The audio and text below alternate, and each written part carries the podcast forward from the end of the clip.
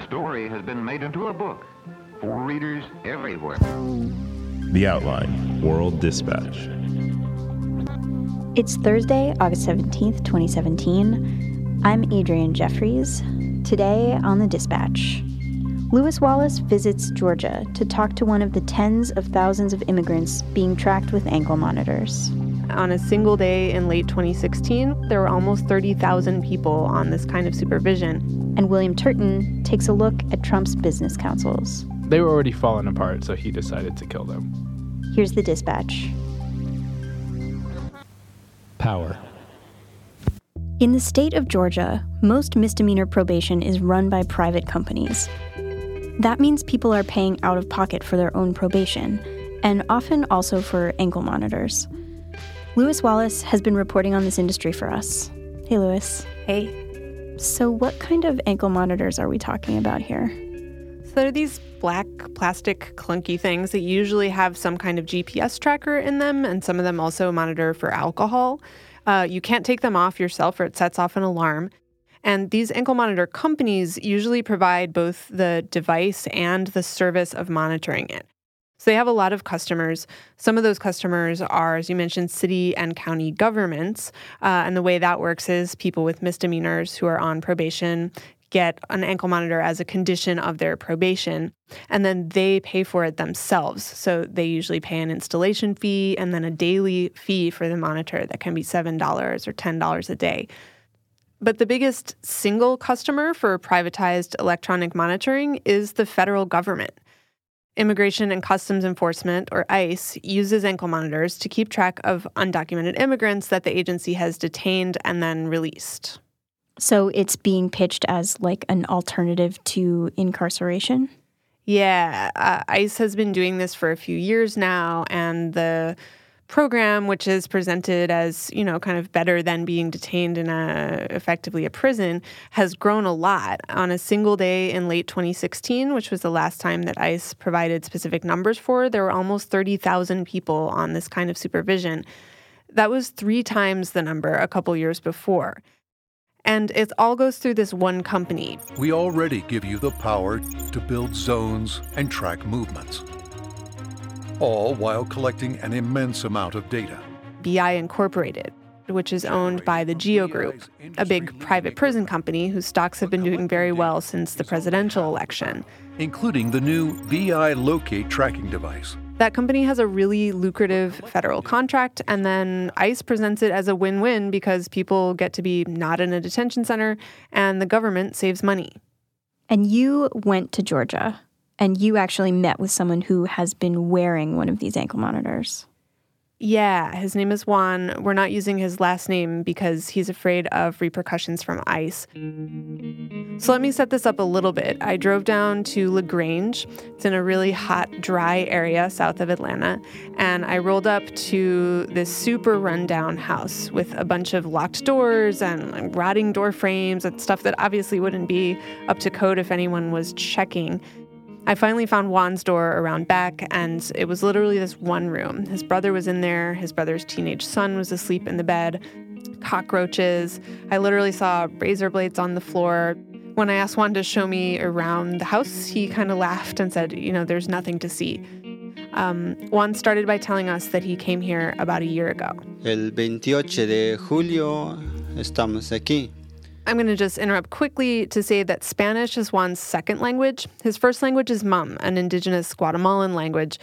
He was talking to me through Gabby Del Valle, who works here at The Outline and speaks Spanish. Hey, Gabby. Hi, Lewis.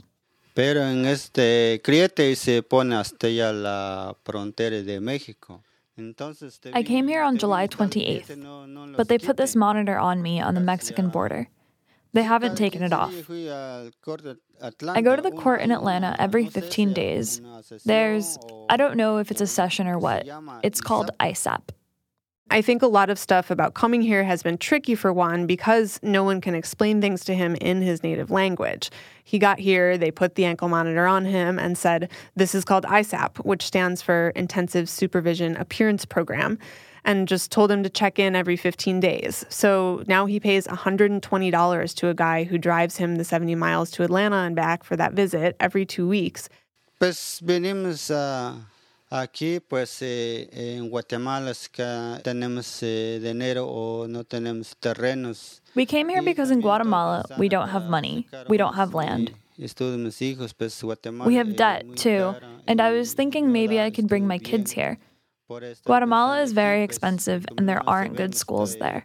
Aquí, a ver, tal vez diga yo, tal vez hay libre para trabajar. That's what I was thinking, eh, but now I don't know. I thought ya no hay maybe there would be freedom for me to work, Cuando venís aquí a Atlanta. but we came here and I'm not allowed to work now that I'm here in Atlanta. So he's working part time under the table at a restaurant. He's spending all his money on basics and on going to these ICE check ins twice a month. And keep in mind, this whole time, Juan is wearing this black plastic thing on his ankle that he can't turn off or take off. When the batteries die, he has to find another ride to Atlanta to get them replaced. So you said that some of these people are actually having to pay for the monitors themselves. They're paying for their own probation. Does Juan also pay a fee just for his device? No, he doesn't pay the company directly. The feds pay the company.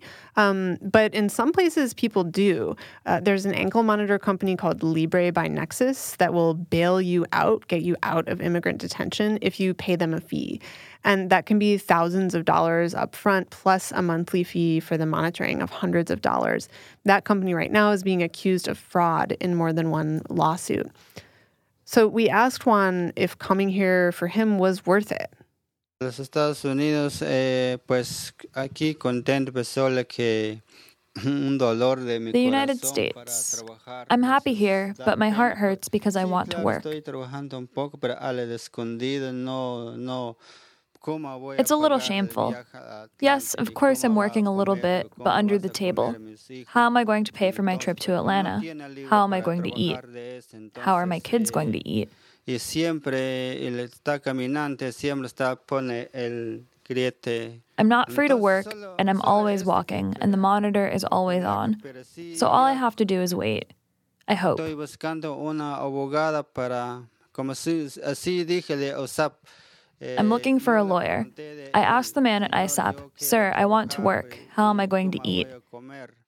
No, señor, dice que no, no se No, puede the man said. No, you are not allowed to work. You can, but you need to find a lawyer, he said.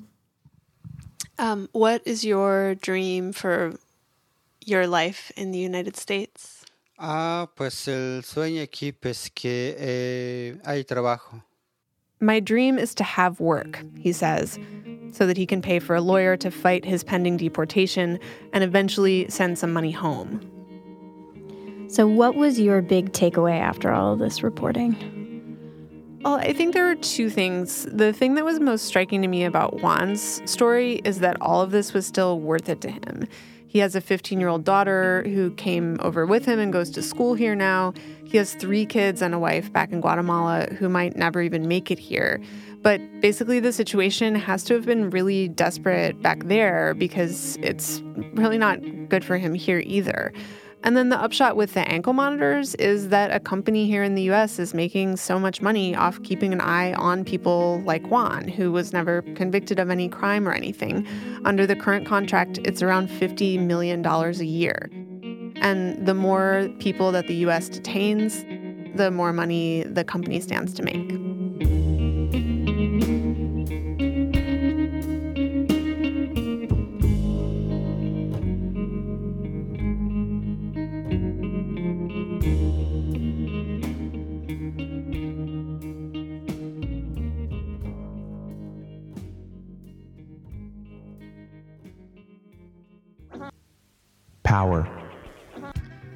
CEOs of multi billion dollar companies this week quit a presidential advisory council nominally focused on manufacturing jobs.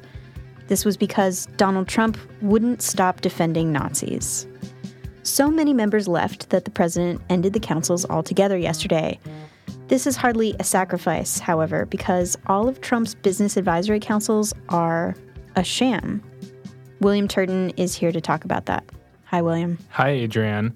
You know, I think it's interesting that you say the president decided to dissolve these councils. I mean, that's what the president said, but what's being reported in the hours after his tweet is that the people on these councils decided together to disband them. And it wasn't really an action by the president. They were already falling apart, so he decided to kill them. Right. They had already fallen apart or they were heading in that direction. Right. They were very close to just about everyone leaving. So what were these councils? What what were they accomplishing? So there's multiple councils.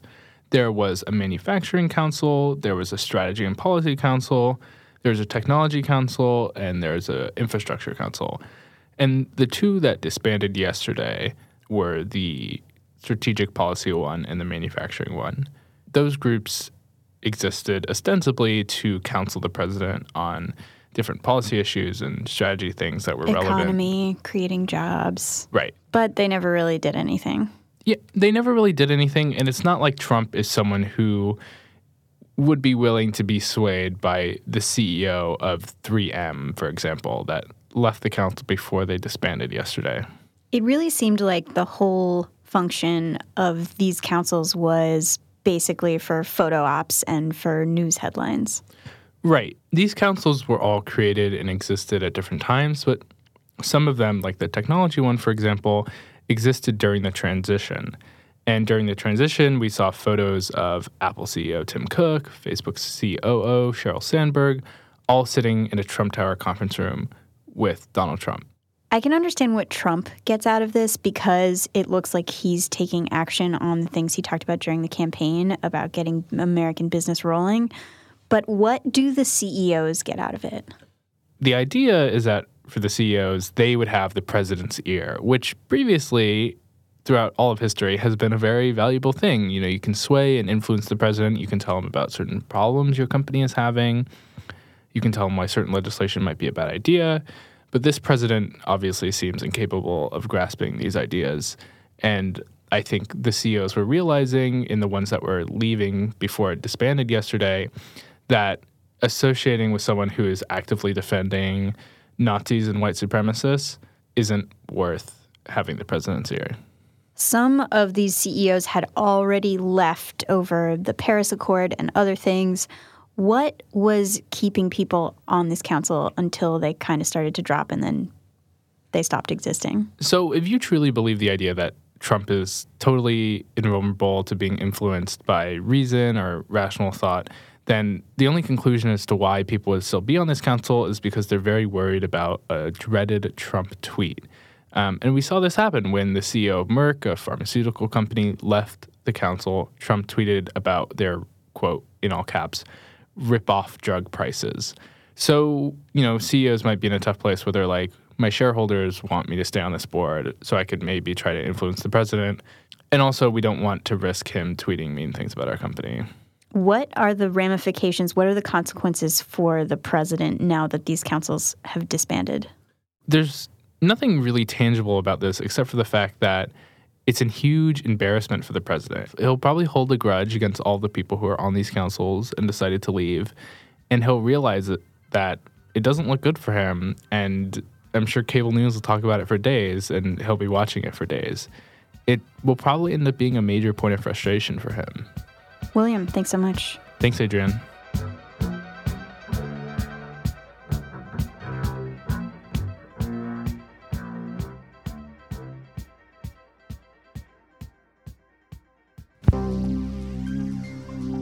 That's it for the dispatch. We're here with new episodes every Monday through Thursday.